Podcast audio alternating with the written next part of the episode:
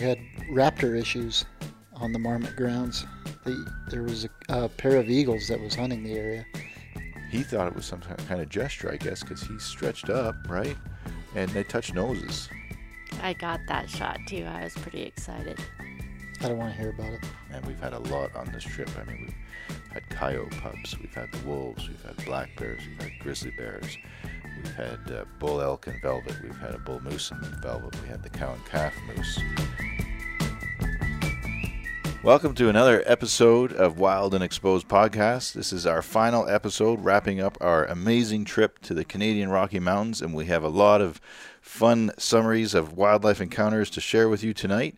Uh, before doing that, I just want to remind all of our great listeners out there that no matter what platform you're on, please feel free to follow and subscribe. If you subscribe, you'll receive notifications when our newest podcasts are posted and be able to follow along very easily that way. Also, please feel free to show us some love if you enjoy these podcasts, which we certainly hope you do, and give us five stars or a thumbs up to allow us to continue to do what we love here and, and sharing our information, our adventures, our trips, these stories, as well as our hacks as far as gear, suggestions, and tips of all sorts with our adventures that we do as professional wildlife photographers. So tonight we have Michael Morrow, Ron Hayes, Missy McKenzie, and Mark Raycroft, myself, that's me, here to wrap up our trip. We are going to summarize the last few days of our trip because we've had a mixed bag of events and weather that we've dealt with, and it's been a great final three days. Uh, a lot of different animals that you'll hear about over the this podcast and uh, exciting opportunities to film both for still photography and video have been successful. And uh, we can start with the Thursday morning was beautiful. We had sun cresting the mountains, and we found a magnificent grizzly boar. Very large boar. Large Yeah. boar, and he's kind of a unique animal. Um, I've had the good fortune of photographing him for four years now, and he has grown considerably in that time, and is now a dominant boar in this area. And on this morning, it was he, he gave some great expressions in great light, and so it was a wonderful but brief photo shoot. You know, we only saw him for a few minutes, and to be truthful, I only only probably got four images, but they were very striking because of how he posed and very alert, ears forward. This time of year, they're either heads down, frequently uh, following scent of sows that are in heat, or munching on fresh greenery like dandelions like mad. But in this case, uh, he looked up a few times and gave great expression. So it was a fun photo shoot on Thursday morning. Yeah, he initially had kind of vanished on us. I think you got one shot in in good light, and then he started to move up the ridge line and and kind of disappeared. Came back and uh, found him bedded, just briefly. I don't. He wasn't sleeping. I think he probably just laid down to eat. Right. And uh, So this was along a back road, and we were able to slowly move along with him, Yeah. parallel. And then you'd noticed he'd bedded, but then he came back out uh, enough that Yeah. you were able to get. I did not get any images of him at that time, but you did, I think. Uh, Yep. When he when he got back up, I was able to get in position to to get at least some light on him, or get actually there wasn't any light, but he moved completely into shadow, which the even light allowed me to adjust for that. And yeah, we were able to. It was an exciting start to the day. Just Yeah, to have very. such a magnificent animal in front of us. It was a good morning. I don't. We didn't shoot that though, did we, Missy? I don't think so. We were No. down looking for a sow and a cub. I You think. had that's right. You had gone further down to another another cut line, another clearing, and, and we're looking there.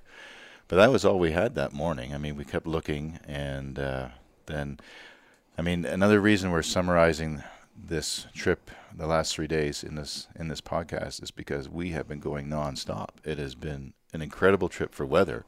So you know, often you'll get a rain day when you have a nine or ten day trip, or you'll have a lot more harsh light days. But we've had a lot of variable weather, so we've been able to go for the majority of the time searching for animals, and we have found such a diversity of wildlife on this trip that we've been going almost nonstop. The day length is very long in June this time of year, this far north. So we're getting, you know, far less sleep than we're used to. I can speak for myself anyway that way. No, I will second that. I will third that. Fourth. But why not? We're well, here. why don't you paint a picture of a day? it's just because- beautiful. okay. I don't know that we've done Well, it. No, I, I, don't I've think so. I've heard other people's alarms going off before mine. I set mine for five after six, and but really it's just a matter of Even putting. though we're supposed to be oh, sorry. up and moving at six o'clock. right. But you know what? That's, I, uh, to be truthful, my alarm is usually shut off before it rings. So I hear somebody up, I'll get up, and it takes me minutes to get ready because I just throw on my boots and my coat and grab my backpack with my camera and my computer. I take my laptop because if we end up in some remote area, I can, and if it turns out to be harsh light, you know, aside from the possibility, which hasn't really occurred for us to have a nap, I would have the opportunity to work on my laptop. My point is, I'm out of here fast, as we all are yeah. right? We have our Right. we have our Well, it's your responsibility. So if you want to shower, then you better set your alarm to get up early even earlier. or or the late the night before. Either way, So my alarm is 5:56. oh, that's so different than 605. But then I have a backup at 6:06. oh, there we go. We're pretty close to the Yeah, same page there. All right. So that's probably the multiple alarms that you're hearing is the it's all good. I'm ready to go. I'm we're here for such a short period of time and have such an opportunity that, you know, I'm ready. We'll And finish painting happy the picture of the day because I think Right. that'll put a Okay, so then we have a variety of directions we can travel because where we are is remote wilderness. Is, uh, it's, we're surrounded by mountains and, and forests, and we can go in any direction and, and possibly find wildlife to photograph. And over all these years of that I've been here filming, and, and Mike and Missy have as well, we know certain areas to go for certain species, or at least a better chance of it. We can encounter, we get surprised sometimes. A grizzly might be where we expect black bears or moose. Um, but if we want to find elk calves, there's certain places that we would try right now, or bull elk and velvet versus the bear. So we decide based on what we want to do or what we, we hope to photograph that day, which direction to go that morning. And really, we just have to go with the flow of the day. If we find something, we end up filming it. It might be for minutes, it might be for an hour if we're that fortunate. you want it to be an hour. Always, yeah, you But- do. A lot of times it's just minutes. So if we get on a bear, you know, sometimes, like I was alluding to earlier, maybe the bear is feeding on dandelions, and for me, I can use a couple pictures of that, but it's not what I'm looking for. It's, you know, it. Um, what I would like is to get images that make it feel like bear country. So I love it when we get them on these rock escarpments and they're coming through the spruce trees and their claws are on the rocks and it just resonates bear country to me when I see them in that. And that's what I hope for. But if we have an hour with an animal, there's a chance that even if it starts in the dandelions, it forages and snacks away like mad. I don't know, let's say it eats 695 dandelions and then heads into Specific. well, I've been I've been counting, so not really. Then it heads into the timber, and if we get that opportunity to catch it at the edge of the timber, which doesn't happen all the time because they just walk and do their thing and say goodbye so long. It's not like they're looking around, but sometimes sometimes they do. And we Well, and then you don't want them heading in because then it's just a butt shot. So really, they got to be either going Well, from some- one spot to another, and then you got to be able to predict that absolutely and go get yeah. set up. It's like, oh, I think it's going to go this way, and then you got to predict kind of. Well, looks like it probably might come over that rock escarpment, or it might. We It's do a that constant every like, shoot. You're Yeah. you're always looking ahead to see. It happened tonight. It did happen tonight, and tonight was incredible and super cool, and I can't wait to close this podcast on Right. tonight. I won't. I wasn't going to say it, but yeah. that was a nice surprise Right. for the last night of the of our team being all together here. That was a, uh, in my opinion, a great finale, be just because of the species. I do have a little bit of affinity for that species. What what is that? Hmm. Moose. Oh, jeez. Wow. It wasn't just. It wasn't Did you just hear that, that. snort? Did I? These microphones are great. They get everything. Thank you for that. They're worth the investment. They do a good job, though. So you're right. We have to predict where the animals go, Right. and it's far better to have an animal approaching for both still photography and video than it is going away. I do have to say, like some like this big chocolate-covered grizzly yesterday morning. He was so broad across the back, or sorry, Thursday morning, and he does have a robust back end, but it's not going to sell. Well, if you could get him turning around looking over his back Sure. at you. That'd be Right. awesome, right? Right. But see, that's all. Those are all the situations that you got to kind of just be ready for. to be ready, opportunistic, because we cannot control this outcome in any way with these animals. So the one thing we can do is if we see them in a heading in a direction and it's a, a clear morning, we try to get ahead of them in in good light and try to get them coming toward us. But again, we don't know how long those photo shoots will last. So sometimes we get an hour, sometimes we get far less, and then we have we simply pack our gear up and whether it's a hike, we did a hike today, that was a lot of fun uh, or whether we get back in the vehicles and drive to another location and, and glass again and hope to find a different animal. So you still got to finish the day, Yeah, well, that's that's the next step. You go look again, right? You relocate. right? So we do that, and sometimes we may look for minutes. Sometimes it may be hours before finding something, and it might be something like a hoary marmot, or a spruce grouse, or a moose, or an elk, or another bear. but by then too, you're dealing with light. So your light is oftentimes in the middle of the day really bad. But unless you have overcast skies, which we have had. which then most of this really trip. cut into your nap time. Yes. Over, yeah, the overcast. We, it's been overcast pretty much the entire trip. Say Every maybe day. one day, yeah. So the days have been extended, or the shooting times have been extended. Animal movement's been extended, and so yeah, nap time has gone away, unfortunately. which then speaks to the remainder of the day.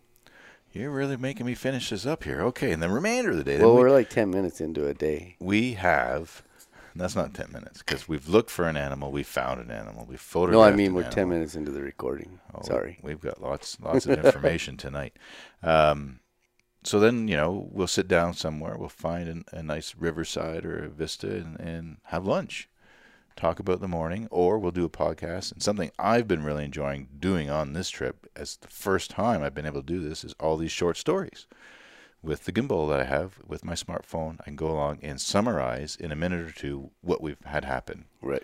And we're going to put the images or video over top of some of that discussion. And it's been a lot of fun because I can walk along with this gimbal through the forest or along the river or along this mountainside. And so you can see watching it, it'll be on YouTube and links through our website. Um, you can see where we've been and what we've filmed, and we've had some really cool encounters and- with Yeah, we various wildlife behaviorally that will be highlighted in these short stories. So that's another thing that I've enjoyed doing when there is downtime between subjects that we've Which found. also cuts into nap time. Yeah, I've got to make those short stories because it helps. It helps engage our listeners, and they, it's like, you know, I, part of this podcast is, you know, for the past twenty some years, when I, as a professional wildlife ph- photographer, whenever I get home, family and friends say, "What did you see?" or "Where are you going next?" or they want to hear the stories. So I'm delighted that our podcast will so easily share that with people now. Right.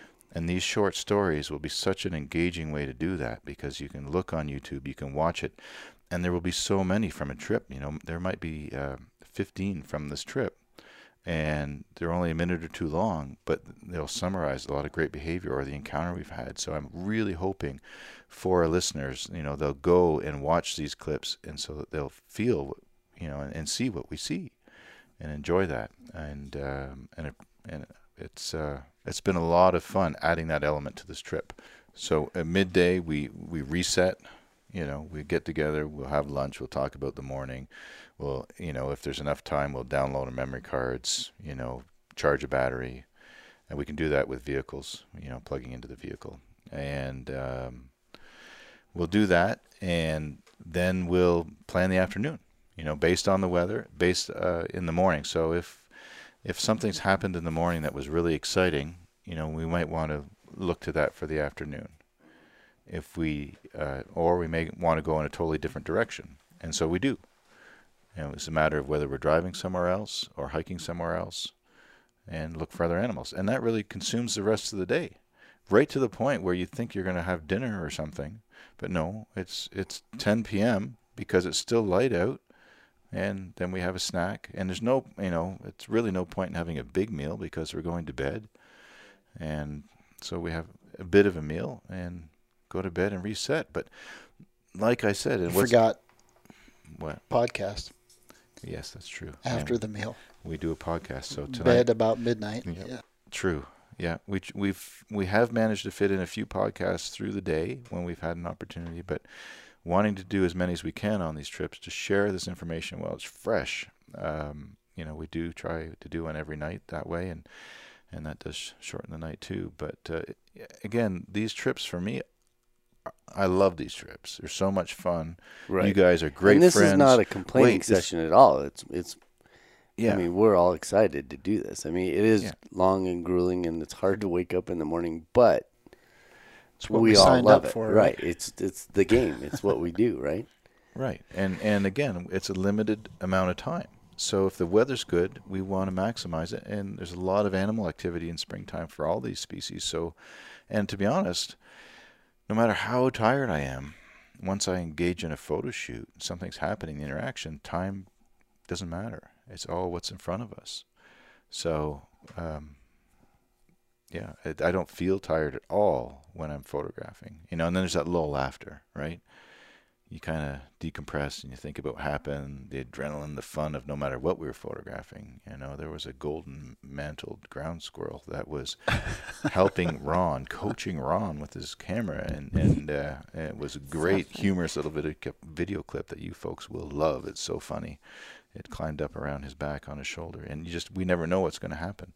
So there's all these excitement, these little adrenaline moments. But when we finish and, and relax a bit, and reassess and figure out what we're going to do next, then that's when the fatigue comes in on a trip like this, and you've got to persist through it. And that's where our team is great because somebody comes up with an idea, or maybe one of us has more energy and kind of carries us through this little lull, and off we go again. On a 10-day trip, there's it's a marathon if if it's perfect weather like we've had Right.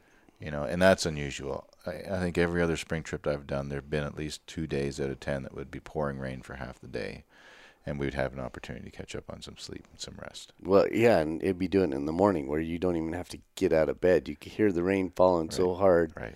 that you're like, yes, Yes. and you roll over and you sleep. you know, as much as we want to be out there, that does that thought and that celebration does happen because of how tired we are. But it's it's worth it in the end, you know. And I'll Right. go home and rest up for a couple of days. And, and like I say, I don't want it to be a.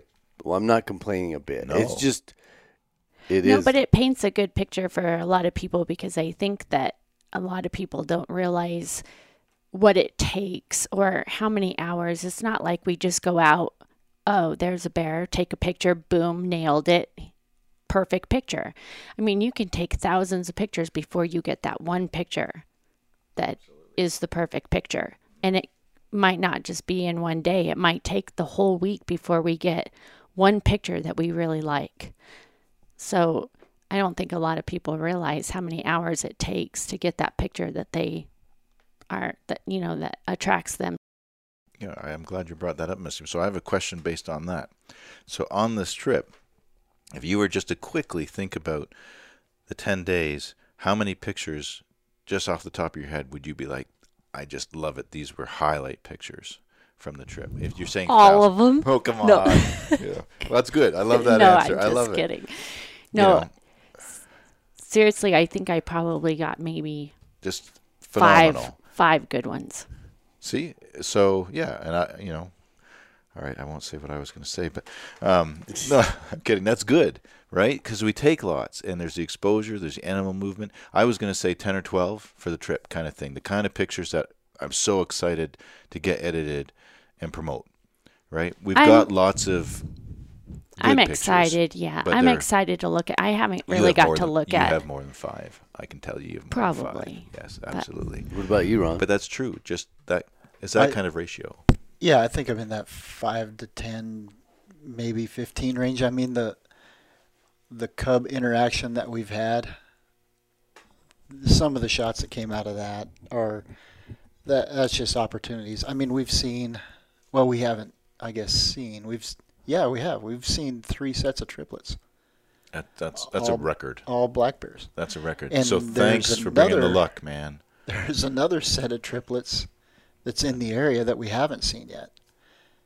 Um, black bear yearling cubs Right. that Yeah. we've kind of heard about through the grapevine, uh, but we haven't we haven't come across them yet. But we we have had some incredible opportunities with cubs of the year, I- and I've never seen that on trips no, that, that many. I mean, all the trips to Yellowstone that I've made, you just it doesn't happen, and so the opportunities that have- presented themselves, I think, brought that number up a little bit. And then there's been a couple that just um, in the area that we're in, old growth forest, moss. It, it's just it gives that kind of eerie, deep woods feeling, and and it allows for a little bit more dramatic image, and, and I think that's what makes a good print when when it's time to go that route. And we've had that opportunity as well. We've had quite a bit. I think when we get back and start editing, I know, you know, th- this ratio we're talking about. These are like highlight reel Yeah, pictures that we will be excited about for years. Prints type of thing, yeah. But you know, easily there'll be forty or fifty images that we're really excited Oh, for about. sure. I mean, we go Yeah. back to the wolves. Even that scene with the wolves along along, the, river, Yeah. with that habitat. I mean, that's up there, and uh, yeah, there have been a lot of opportunities with all kinds of. If somebody likes marmots, I got a ton of those. Well, I got fun. a yeah, they were so much fun to watch and everything that I got. I pretty much emptied a card on just the marmots. Well, they're they're they're a lot of fun to shoot. I just can't help, you know, I, I just can't help but feeling like I'm in Caddyshack watching those dudes running around, Right. hearing the music. They're just these great little characters, and they're popping up. This is this whole big rock face boulders. There's like a thousand boulders there, and it's like, and I, this is, it's like whack a mole, right? Yeah, the game. it is Although like we're, whack-a-mole. but we're doing it with a camera with these guys, and sometimes they pop up in a rock, and they're 10 feet in front of us and then other times they're 50 yards away and it's like where are they popping up next here they are over there it's just and some of the rocks are different colors and different textures and, and you know today one popped up with the river behind it right Mm-hmm. On top that was cool Yeah. well, they had a background. couple young ones in there, and I think they almost enjoyed having their picture taken because it was like they would pose. Maybe for oh, you, what do you like? The left side? Oh, okay, right side, I- and they would just literally have three frames, and it was left profile, center, right profile, three back-to-back frames. yeah. It was like he was in a photo shoot or something, or he knew he was in a photo shoot, Right. right? so But- that, Yeah, that's for the the marmot lover that you find that's the triple canvas for the wall right, right. And yeah, so anybody that is a marmot lover, why don't you contact us? Because Ron's got it covered. Well, and- Ron and Missy Missy and together, Missy, both. absolutely well they're fun and you know and that kind of photo shoot is a is a good break too you know it's it's kind of it's more It relaxed just- and fun shoot because you're not we respect bears tremendously and they are super intelligent and so much fun to observe but you you know it's a different situation and photographing marmots is fun Yeah, and that's pure, pure that's the fun fun part about and the advantageous part about coming to a place with this kind of biodiversity. You you can have kind of a species of opportunity. You've got your target species, of course, that you travel for, but the opportunistic um, animals that they just show up and give you give you a look, and so it's it's fun to get some of that as well. Yes.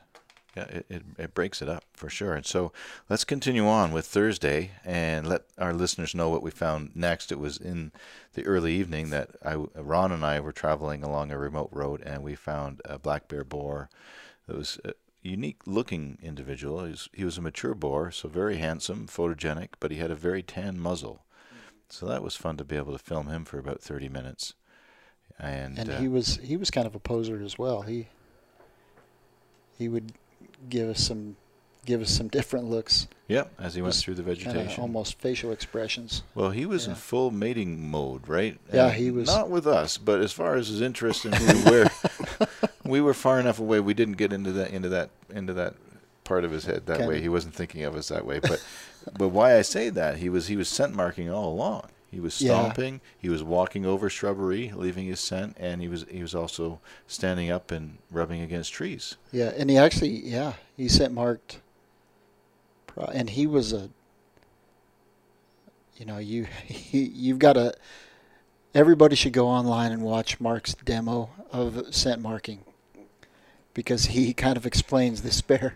He's one of those that pulls the pulls the boughs over his head and he's trying to reach up and bite everything so it's tough to get it, an image of him that had a clean shot of his face or eyes but he did he scent marked twice within about a hundred yards and once was on a pretty mature tree He was Yeah. looking for love. He Yeah. was definitely Yeah. looking for love. So it was fun to observe him that way.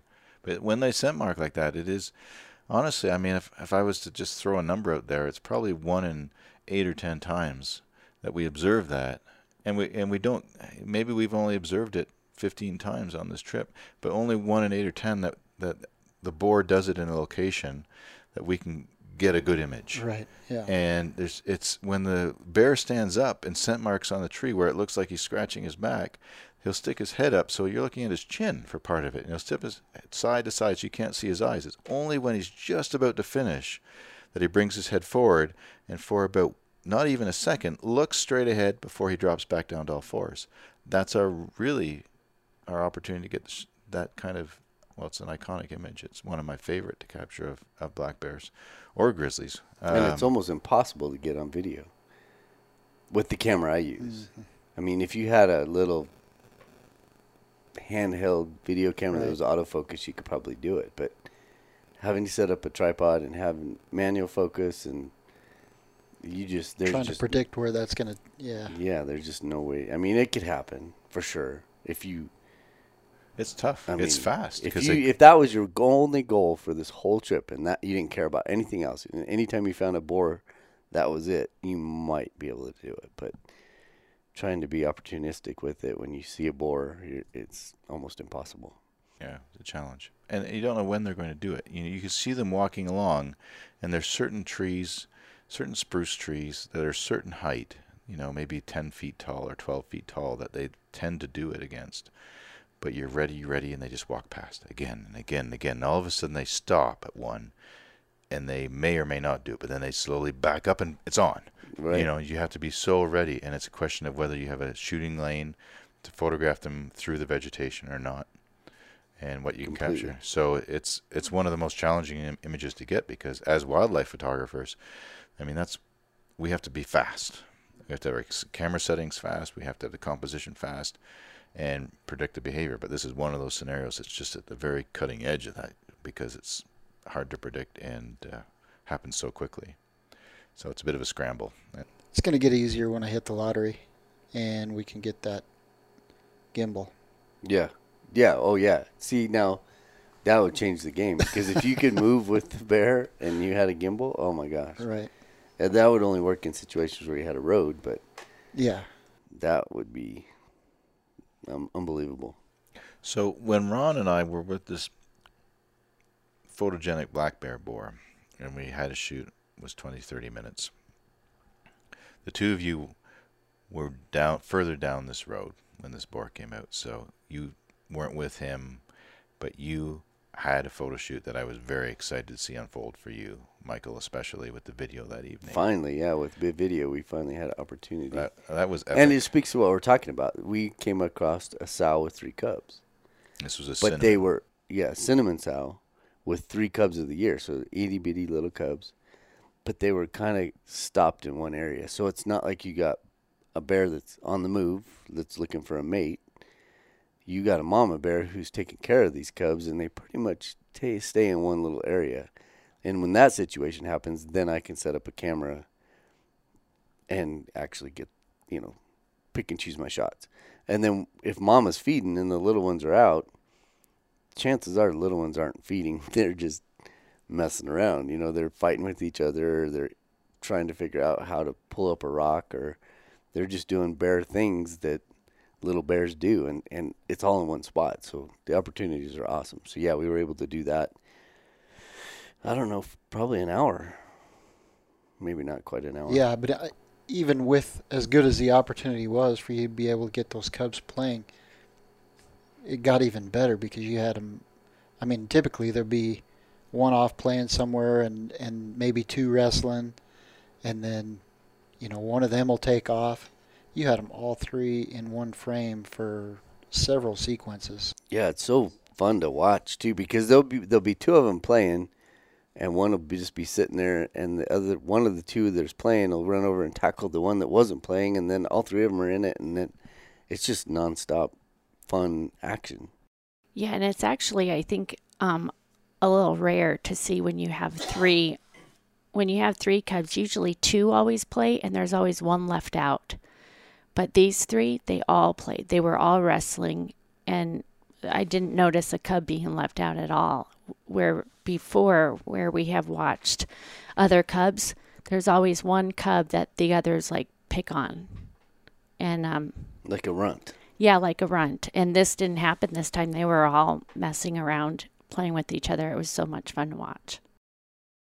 and great to film with video. And I I was so Yeah, excited it's to see you perfect get for that. video. It's that's one of the most challenging things to to to capture as a still photographer because they move so fast and there's so much vegetation. And in this location, thankfully, the grass was in a situation where they were hidden behind grass or debris. Well, And- even the shrubs were smaller too, so you you It's a higher had an opportunity to. Yeah, but those little boogers, they are fast because a lot of times I've had a hard time finding them in my um, camera. Yeah, in my viewfinder because I'm like, where'd they go? And they're so tiny too. So it's like chasing them around. My camera was doing circles a couple times, and finally I'm like, I'm just gonna watch.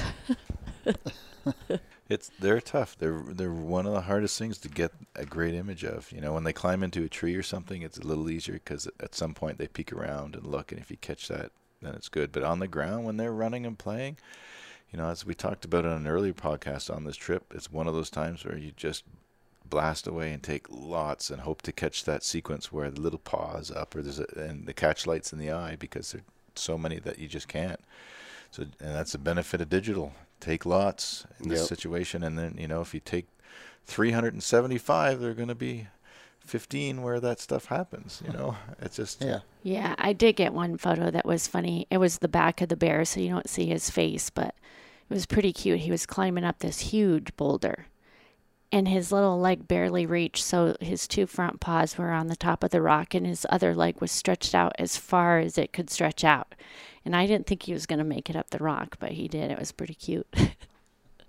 They're great climbers, fearless little guys. So that was a great way to end Thursday. You know the one the worst thing about that, the bugs. oh, that night That were was incredible. I lots mean, of mosquitoes. Yeah, and it's so hard to focus and concentrate when you have. I mean, I saw. Well, Missy, you went over and put some spray on. I was being swarmed. I had so many bites on my hands that my one knuckles are just swollen. It looks like I punched somebody because I have all these bites on my knuckles. I just bring it up because it was just incredible. I mean, it, I had to wear I'm a glad hood you did. Yeah, because It- it's part there's of just this. no way. Yeah, and it's part of the deal, right? in the evenings. You know, it's at this time of year. Mornings are generally ho- cool, Cool enough, enough. that biting insects like mosquitoes aren't out there. But evenings, it can be a factor. yeah, And and They're relentless. Mm-hmm. It's crazy. I would have wore a bug net if I had one. Yeah, same. And then my video camera has a, an air intake and an air output, Uh-oh. so it cools the inside of the camera. And then I start worrying about bugs getting sucked in and then getting jammed. I, I heard of a guy who actually was shooting the same camera. They didn't think about this, and they were in a buggy area. It actually shut the camera down. They didn't realize how many bugs were getting sucked in there, and when they, and the camera quit, so they didn't have it for the rest of their trip. And when they sent the camera in, the the company was like, uh, "Well, here's your problem." And when they opened it up, it was just a pile of bugs. Turned your hundred thousand dollar video camera into a bug zapper. Yeah, and in, and basically it cost. They had to pay to repair it because it wasn't just bugs. It fried all the inside electronics because they got so hot. So it is a factor, and that's just about everywhere you go in the north. Really, in the summertime, you're just gonna deal with bugs, unless you're into September, October. Then you don't have to worry about it. But that was one of the things. It was. You have to be on point. You have to watch for all this stuff. You're trying to get these pictures, but then you got this whole other element of these bugs that are just bugging you to death, right? It was just crazy. Not that big of a deal, but it was. it's a factor. That's the most we had. it's a factor, and that that was the worst night for them for sure. Yep. So that was Thursday. So that was a good day. and Friday morning, we started out same kind of thing because the weather was good. We were out at 6 a.m. and uh, we found we were fortunate to find another grizzly boar who was different but equally magnificent. And so to have two mornings in a row to have an opportunity to film a mature grizzly was phenomenal and and truly uh, uh, we're fortunate to have that. This boar was in great habitat, and it, to me, this is as what I discussed earlier. it felt like grizzly country because he was coming through these spruce trees on this ridge line and rocks and his claws, and it just it just matched his presence, Yep. right? And initially, when we first found him, he, it was a bit of a challenge. So you kind of had to switch gears. There was no way, based on where the bear was and based on the fact that you're dealing with, you know, a mature boar, there's no way you could move to get on the right side of the light, um, just because of the the situation. So you had to kind of switch gears and, and think about some different things. And it was a cool morning. You could see the steam of his breath, and so switch gears. And now you're shooting for more of a rim light. He was he was kind of backlit, and they've got those you know the big hump and the guard hairs on the on their back, and it kind of makes for a, a dramatic rim light opportunity. And I don't know that I got one with his breath, but you could definitely once in a while, when he'd after he'd move and warmed up a little bit, and then he'd exhale before he started to eat again, and you could kind of catch that breath. I'm not sure if I caught that, but you know, definitely was able to to get the rim light, and you know, not in the best situation, but It was good when he, You he did have to walking switch along there. gears. 'cause Yeah, you get yeah, the hump, and uh, I think there's Yeah. some potential, and, and that's the kind of thing, you know, and on a make the best of what you got. yeah, I mean, it'd be potentially dramatic for a print, or if there's a, a project that requires a, a lot of images to illustrate what the world of bears is like, you know, there's a place for that, and yeah, that was a good start. That was a fun start to the day, but But then he, yeah, he Then- moved into some incredible spots. yeah, it was it was still shaded by the mountain, uh, but it was good even light. And uh, again, on on trips like this, it just that's one of the images that will be hopefully one of the highlights that I'll cherish for years to come because it felt like big grizzly country, and it, it was. But it, the image ca- captured that, I believe, when he was walking across that. Well, before he walked into that opening with that iconic, you know, like you're talking about, where you can see the nice big claws, he just laid down and had a nap. That's true. Uh, he had Yes, fed for a while, and we had that opportunity, and so I guess like in the storyline about this bear, I got ahead of the self, or, or myself because that's how we kind of finished with him. But right before that, on this ridge line, he laid down and and fell asleep, and it was amazing because his front paws were there, and you could see these magnificent claws, and he put his head down right on on, the claws, his claws, yeah. and he was he was a long ways off with our telephotos. There was no issue that way, um, but he looked our direction, so it was a great composition for a sleeping bear. And what I also liked is at times you could see his back paw pads because it was kind of tipped, and so we and he slept for how long would you say? Boy, I don't even know. Uh, 45 45 minutes. minutes. to an hour. Right. Yeah. and then he got up and continued along this ridge, and that's what gave us the images that that I'm very excited about. Now, I have a I have a tip, a gear hack that ties into this particular photo shoot. So, An unfortunate. To a degree, it was unfortunate, and yeah, I still have a little bit of energy about this. So, I'm using the Nikon two to five hundred. For the U.S. listeners, a little bit of energy means I'm I'm still a little bit upset about this. I'm a little bit upset about how this unfolded, despite my ecstasy about this image that we were able to collect. I just, I'm so excited about it. What happened here was, so I'm shooting the Nikon D850 camera on the two to 500 millimeter lens. The combination I'm really enjoying for this type of photography, for the wildlife photography of these large megafauna that I'm drawn to. Perfect setup for me right now. I have two XQD cards for this camera. Now the XQD cards are a relatively new card that's a faster card for the Nikon cameras. And both of those memory cards were full because I've been here for quite a while. And I hadn't got to download them because we've had so much fun. So I switched in an SD card and with the SD card, it functions differently. It captures images just fine, of course. But on the XQD, I can hold the button down on this 45 meg- megapixel camera and just keep shooting. The buffer never becomes an issue with the XQD card. On the SD card, this boar got up and started walking along this ridge line, and I shot about 10 frames, and then my camera decided to have a nap because its buffer was full because it was writing to the SD card. At that point, you know, I didn't necessarily have words with my camera. It was more words about this SD card. And I learned my lesson. So as this bear, uh, it was only a few minutes that he walked along this ridge to present this opportunity. And I captured, I looked at it at the end of the shoot because I wanted to know how many images I was actually able to capture. There were 42 images. And now, if I was shooting on my XQD card, the two minutes he walked along this ridge, I would have probably shot 250 images because there was so much movement. I want to get that paw movement coming forward. I want to see the claws. I want to get the catch light. I want some expression. His head may move right or left. And then there's narrow windows between these spruce trees on this ridge that might be five feet. He goes between them. I, and I would capture 15 for every time he walked through one of these half dozen openings that we were able to capture.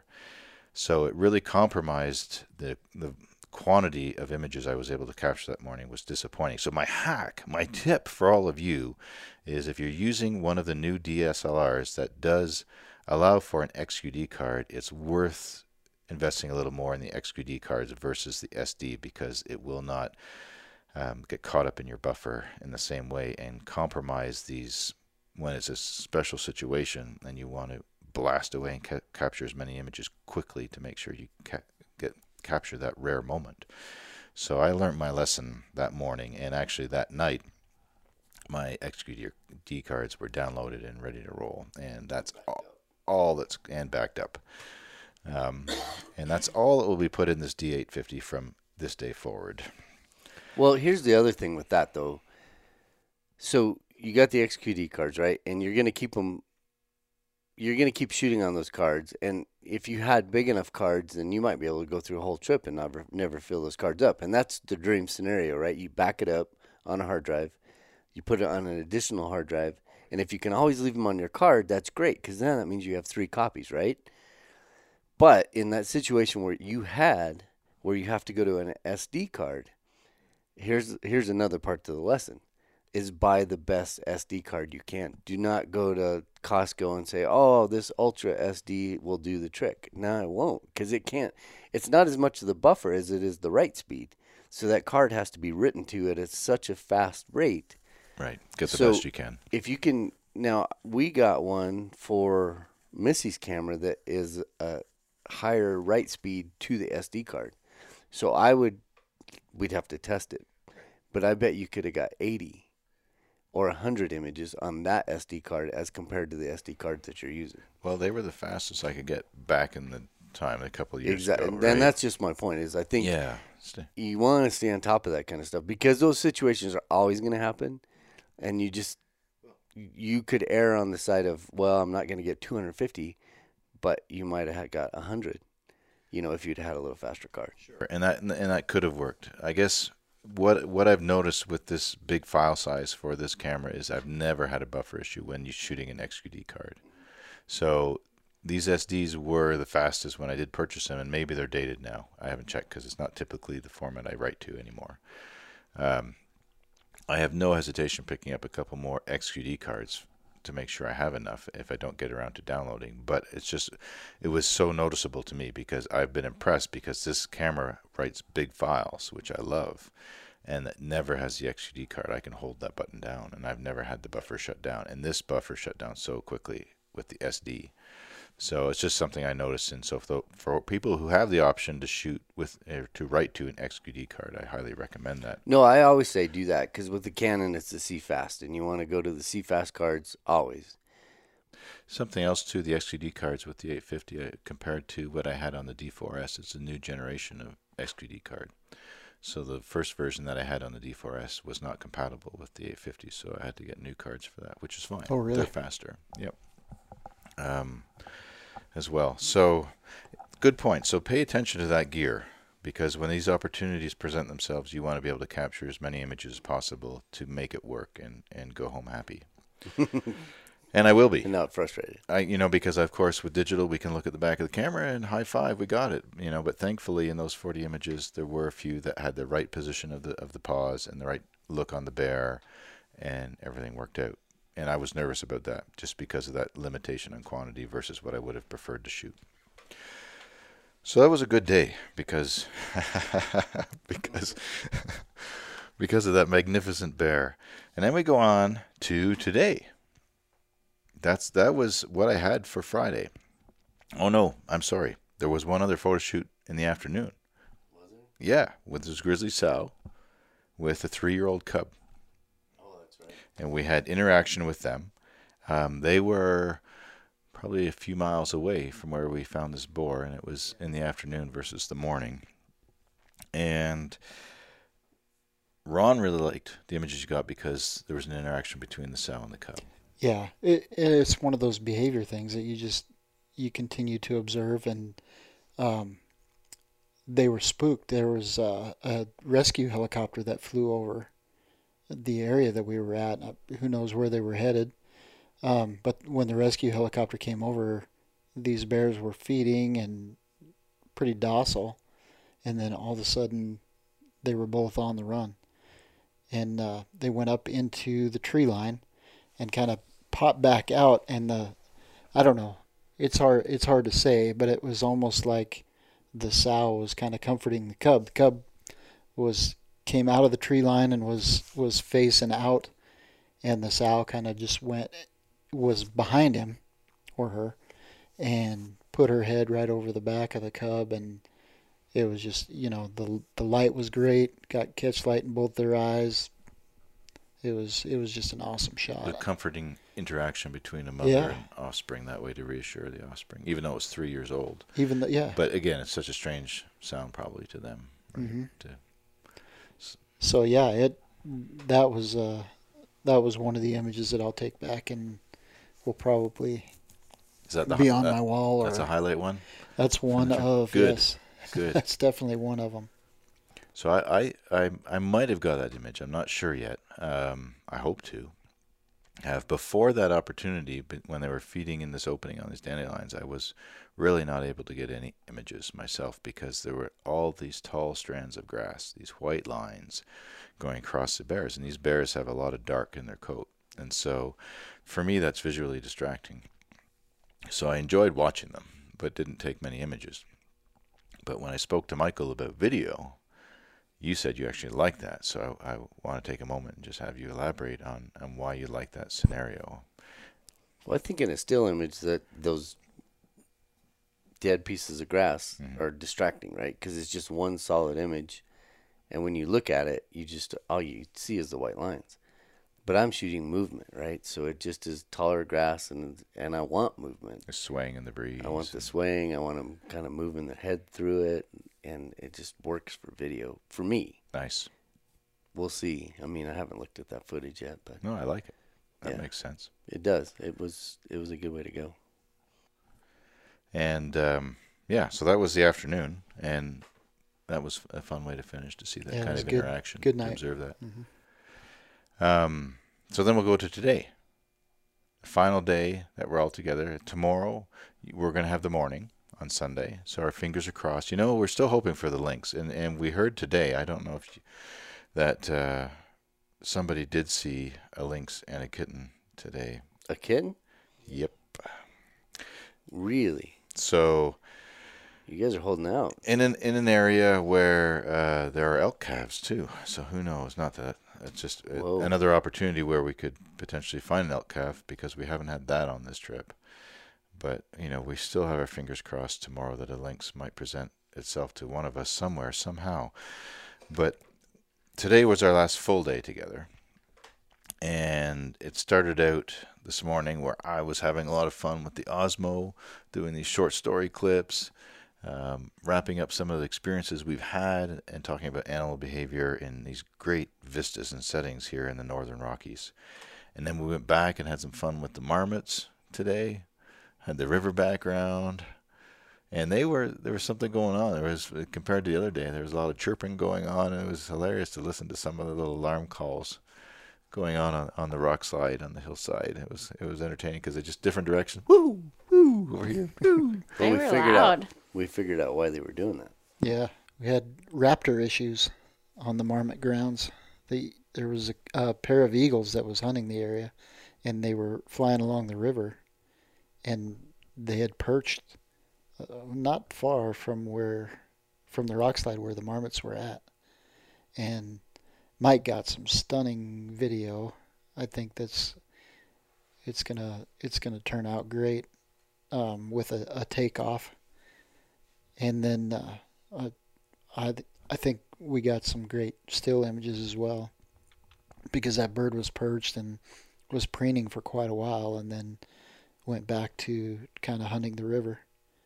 And he gave us a couple opportunities. Actually, he perched or took off and then perched kind of in a similar area, so we were able to get some more shots. So Yeah, but that was definitely that whistle. yeah, That whistle was the minute they saw those birds. Whew, they were scared. And we had a fun hike related to that too, right? We hiked along that river, and I was able to do some Osmo stuff before we found the location that gave you that view through to get the slow mo of that takeoff. And once again, you had that with your camera, the, the pre-record, which is a, a Game changer. game changer for that kind of setup because you watch you don't and you know watch when that bird's gonna fly. Yeah. So rather than just roll, roll, roll, and then have all this footage to go through, you just put the pre-record on, and And I saw that footage, and it's awesome. Yeah. Yeah, it was good. And I can set it up to 30 seconds. I think in a previous podcast I said 60 seconds, but up to 30 seconds. So I had it set at 12 seconds, and you know that bird can be gone out of the frame, and you can still hit record, and it goes back and gets that previous 12 seconds. awesome technology. Someday it's still probably not. Probably not. then this evening we went to a different area and we had a pretty cool experience to finish up the story of our trip in the Rocky Mountains, at least as far as aside from our final morning tomorrow. It was a great finish. pretty cool dual experience as it turned out. Well, it's going to get to that, yeah. Gonna- but th- this part really was exciting for me. So we we found a cow moose who had a newborn calf following her through the forest, and this little spindly legged, wobbly, but could still move, stilt-like creature following his mom around. Such a Still different kind color. of like not dialed into everything. You know, mm-hmm. it was that you could tell. I mean, Curious. What's all just this about? still trying Yeah. to check everything out. you know, it was probably days old, Yeah. right? Oh yeah. So It was itty bitty. everything's new and he's just looking to mom for everything every part of guidance and it was tricky to get images of him because of the habitat there's so much brush and he's you know three feet tall and not looking over all of it and and we just want to let her continue on her way as she foraged and thankfully eventually uh, there were a couple of opportunities there one where she stopped and scratched herself with her hind hoof and at the same time he thought it was some kind of gesture, I guess, because he stretched up, right? And they touched noses. I got that shot too. I was pretty excited. I don't want to hear about it. well, not everybody has the same vantage point and can get and get the window to get the image. So Yeah, I high five, Missy. High five. We got it. Yeah, I was Outsmarted excited. myself, Not and that it's Missy a- got it. Not that it's a competition. I will celebrate every image that you get wrong that I don't. That's okay, and that happens on this trip. It's it's a round table, and we all get images at times that nobody else does, Yeah. just out of circumstance.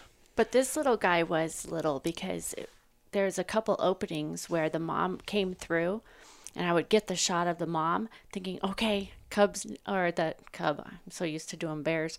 Okay, this little guy's next, you know, and he would cu- couldn't even see him, Right. You know, because he was so ear tips. yeah, just his little ear tips, and it's like, dang it, Yeah, the willow shrubs were taller than he was. yeah. So you really had to hope that they'd both go through an opening to see them. And they and then so after they touched noses, they relocated and moved along maybe another 40 yards and as we just pivoted with them with our lenses, they did come to an opening where he was fully exposed. And Yeah. uh, you know, so the nose touching image was super cute for me. But when he stood by himself, well, first it was with her beside, but then he was separated by another foot, let's say, and I was so I was able to zoom in and get a couple images, and it just showed the proportions of this newborn calf and these long, ter- thin, thin legs, and how he balances, and just watching it move. I mean, the video would be great with the movement to see he's sturdy, but but wobbly too. right? Yeah. you can you kind of Not quite. yeah. It's not 100%. So yeah, it's- when I saw him jump over that um, tree that was fallen, he had to jump over uh, that his mom went through. right. I was actually surprised. I was like, "Oh dear, he's gonna go down." You But get high centered. yeah, but he got his little legs. He had to do like a double hop to get over it, but he got over it. It was pretty cute. How fun is that, right? Such a newborn, beautiful little animal to be able to witness that. And so that was awesome for me to to be near the end of our trip and have a special event like that. And yeah, I think he was out. the height. I think he only reached not even the top of his mom's legs. I mean, that's or how like her little. belly. Yeah. Yeah, right. I agree. So Just enough to nurse, and that, that yeah, was because because there was a couple times I tried to get a shot of both of them, and I just wasn't at the right angle. Where she was so tall, I couldn't get him in it, or vice versa. So I had to choose. Hmm. Of course, I chose the You being but the moose expert. What would you like to know? But let's where was this going? Well, so you look at an Alaskan moose, yes, and then the moose that are here in the Canadian Rockies. right. How much difference in size? Is there a difference or no? Oh yes, there's a difference. There is. Yeah, but it's not huge. So like, are we just talking what? Like, how? What would be a good? Are we talking inches? Like, you might find a, a cow Oh, moose in no, it- Alaska. that well, it is- it, there's there's hundreds of pounds difference on the mature animals, for sure.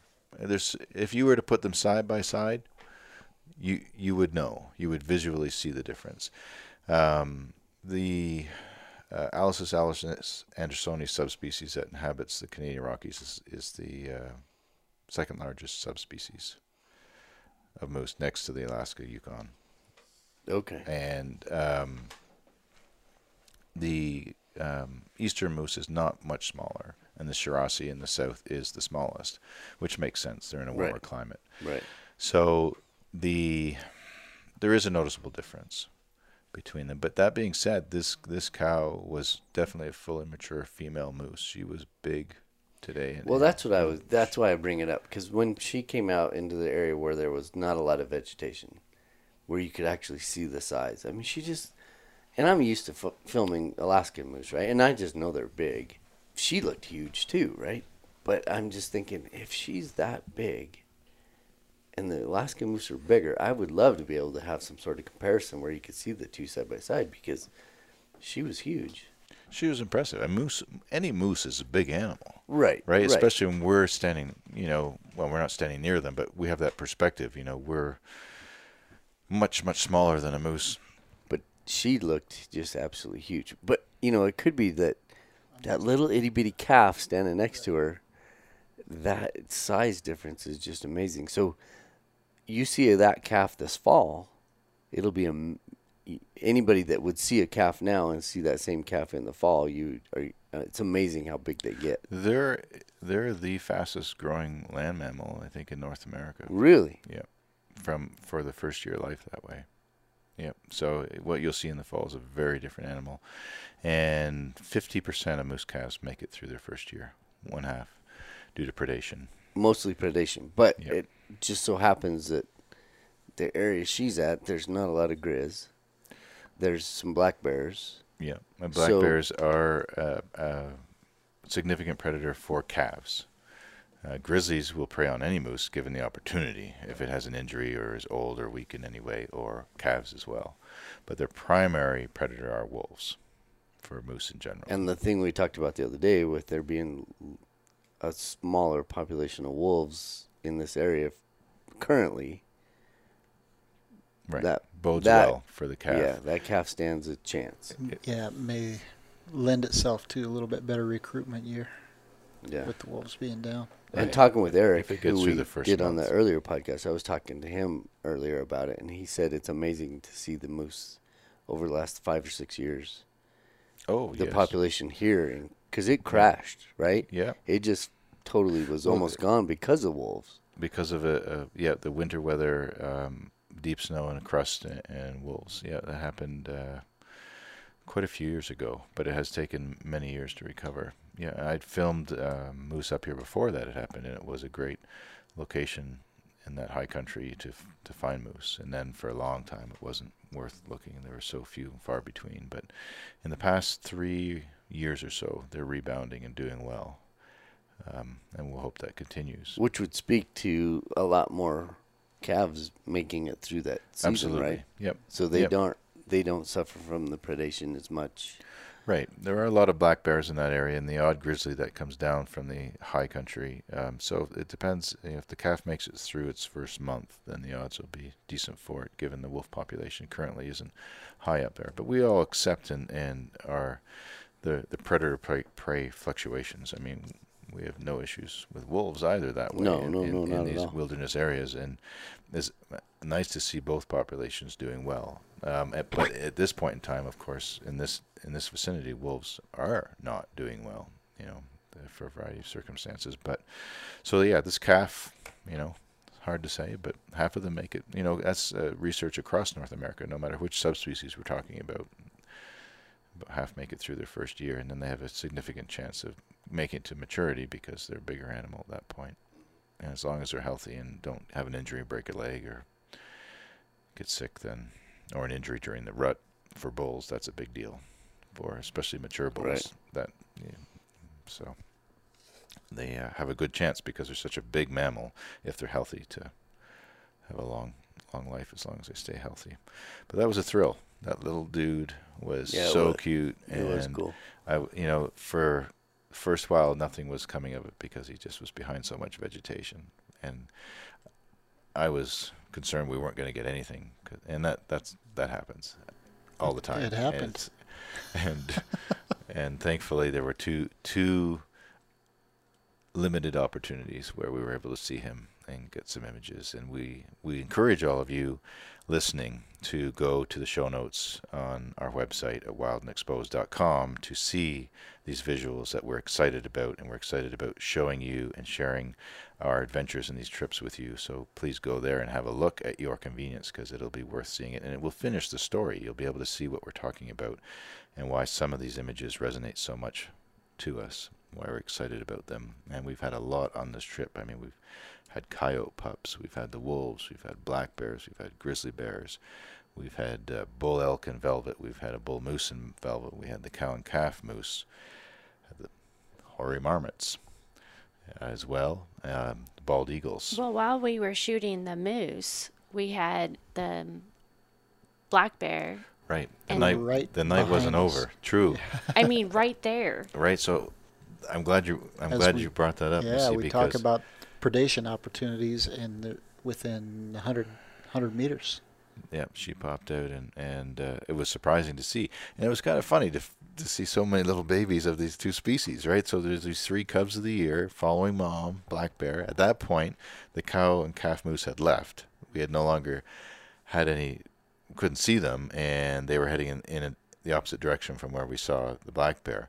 And I don't think that she'll try to go after that calf with three cubs of the year. I think if we if that was a boar black bear, that that would be a different scenario. But there's a chance. I mean, she could tree those cubs and and uh, and try for the calf. And there was a mountain river not far away that kind of buffered the area. That but if the, if the cow moose followed the river, she could just continue on. But I think it would be too robust a river to really want to see that calf swim across right now in the spring and the way it's flowing. But so I don't expect her to try. Well, I almost wondered if that's why the moose crossed Mhm. Out of- um, out the of the- first place because uh, of the bears. yeah, she crossed the clearing and went the other way. Yeah. And we hadn't seen the bear at that point, but it makes sense because she exited the opposite corner of the clearing. Well, you know, there's so much stuff that we don't see back in the woods, right? Because we can only see so much area that, of the open areas that we photograph in. And when we first saw that cow moose, she was certainly intent on something in one direction. Remember when she just was looking and she just had this look and she just had this alert kind of pose? I wonder if she knew or smelled or, you know, Oh, probably. you know, and just knew something was up. Moose have a big nose, and it is one of the best noses out there. Is it? Too. Yes, absolutely. So their their Yeah. olfactory senses are pretty awesome. top notch. Yeah. So odds are she knew that bear was in the area and, and left to protect her calf. That would be my guess. Yeah. And it makes sense because then, like Missy said, right away, you know, we're finished. We're all kind of like, that was cool seeing Yeah. a moose, and then all of a sudden, there's a bear Right. right in the same. I mean, we didn't even move what 100. 20 yards. But again, right after we got done photographing the bears, there was the moose again. So the moose wasn't that far away. No, the whole time. I didn't see the moose again. Mm-hmm. You We- guys we must left. we okay yeah we must have uh, headed back down the road heading toward town again to get back to the cabin because we were told it was time to go and podcast the light was going down so and we I wanted just- to squeeze the podcast when in we before were we when passed we out. were We actually fatigue. did not photograph them. right I didn't um, I didn't expect so it was dark or yeah. closer to it Yeah, we just noticed that um, we noticed through the trees. We're like, oh, how far did she go then I'm curious you know, when we first found her, yeah she was right back there. right there. okay all right interesting And I think the bears went the other way. But they were all within, this whole time, they were all within a 100 yard. If you made a 100 yard circle or 100 meter circle, right Right there. they're Yeah. all in, you know, a So- mama moose and a baby moose and a mama bear and three baby bears are all sharing that same habitat. So maybe somehow the the the, the moose cow just knew that or perceived that the black bear wasn't going to be a threat. There's something going on, some pheromones or something that we just couldn't perceive. And Yeah, because she was- wasn't hightailing it out of there, but she also wasn't, Mhm. you know, she watchful. was aware. Yeah, very watchful. You know, earlier in this trip, we had a black bear boar working along an edge of a clearing that was a mature boar, and we watched a mule deer, doe and yearling, follow that bear for a while, watching it, um, at a, you know, just to keep an eye on it. And it was interesting to observe that. I wasn't able to get an image, unfortunately, with both species together. I was hoping to line that up. And then the mule deer kind of gave it a little bit of a breadth around the bear as it went up a ridge and they went on past. But for a while, it almost looked like they were following, saying, Hey, what are you going to do next? We're watching you, you know, just to be sure of where the bear was, it seemed. So there's a lot of well, that in goes an area in- like this with all the wildlife, several bears. You know, I don't know. I, you said something earlier this week in the podcast where it'd be nice to count Yeah, how many different bears we're seeing. and I've lost count. Right, exactly. but there's so many bears. There's there's just so much wildlife, and you know there's interactions between all these different species all the time. Daily. You know, just going through the woods, and they're just alert in their own special ways, each one of them. And when we were talking about the bear cubs um, the other day and how um, there wasn't a runt in in that group. In this group today that we saw there is definitely a runt. Um, the sizes was amazing. If you actually stopped and look at your images um, one of the one of the cubs looks like he gets all the milk you know and the other one is tiny comp- you know, it's like It's- three different sizes completely. Yeah, but one of them was a chubby little critter. I mean, he definitely hogs the milk, I think. Or perhaps there's something something wrong with the other cub and it's just not able to its metabolism is off. There's something causing it not to gain weight. It- You know, because with with Could be. with then there's a there's a opportunity for milk for each of them, right? It's not like there's one True. one I source. just So they should all get it. So there could also be something wrong, unfortunately, with the cub. Yeah, and I didn't necessarily mean he was Being hogging all the to- milk, but man, Well- he was fat little guy. Sure. Yeah, you're right. Either right. that or he's already eaten all them dandelions. he's fat. But it was a good observation because that was very clear when you did look at the images that way compared to the other And a lot of them found. usually look pretty close to looking a lot alike. These three cubs had very distinctive characters about I mean they all had different faces. One was really dark black. One had a white nose and the other one had a little bit of both. It was kind of cool to see them look so different because usually they speaks all to look what the we same. talked about, right? So with the different boars mating, right, with which still than one. blows me away. With I can't believe I didn't ever pick up on that ever before. So more than more than one sire for the for the litter to to uh, maintain genetic diversity because they're such a slow reproducing species. So when a and sow bears in heat, she'll mate with three or four different boars over that period of time. So usually the cubs aren't don't have the same father, just to have that genetic diversity because they only reproduce every two or three years. That's Isn't that amazing? crazy.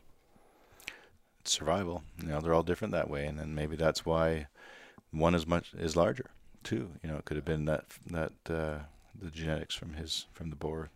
And it's yeah, it speaks to the runt of the litter. I mean, that's the survival of the other cubs as well. Un- it, it's unfortunate that probably all three of them, the likelihood of all three of them making it to maturity is pretty slim. Right. It, it was given that they're so different already.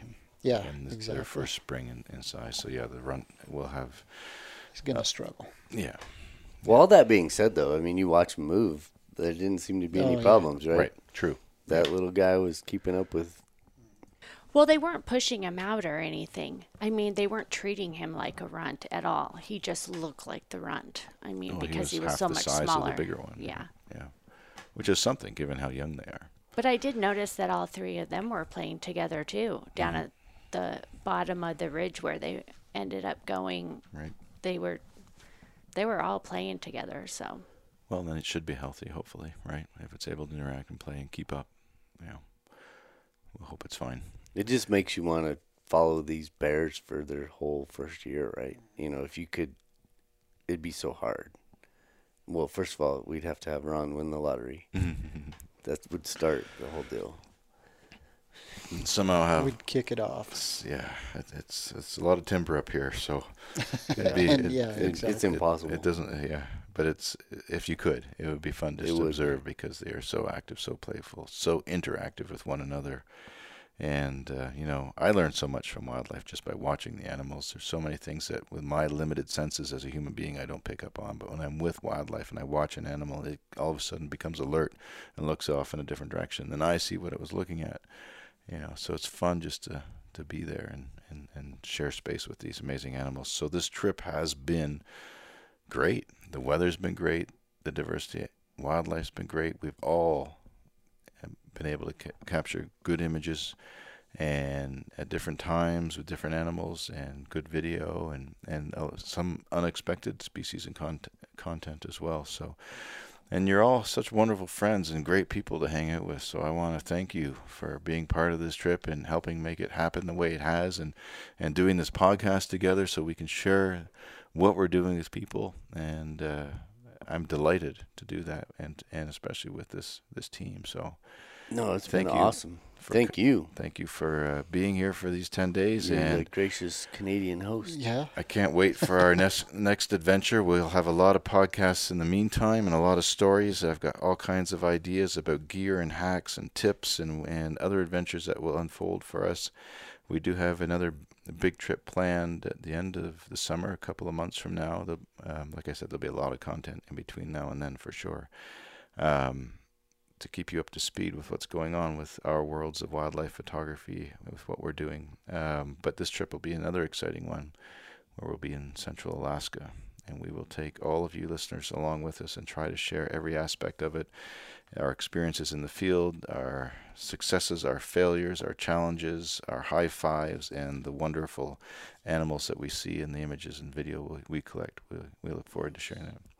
Moose will be a big part of that trip, but you know, something that with my social media feeds and stuff, I think people love to see caribou too. So we're going to hopefully have some days where we're walking the tundra with caribou and to be able to take people along and share that both with the audio podcast, the short stories, and then the, the links that we'll have for the visuals on the website at wildandexposed.com. So follow along and we will have more and more exciting material to share with you as uh, our adventures in our careers unfold. So thank you for tuning in. I hope you've enjoyed this adventure in the north. And from Michael Morrow, Ron Hayes, Missy McKenzie, and myself, Mark Raycroft, thanks for tuning in and get outside, enjoy the great outdoors, pick up a camera, and have some fun. Cheers until next time.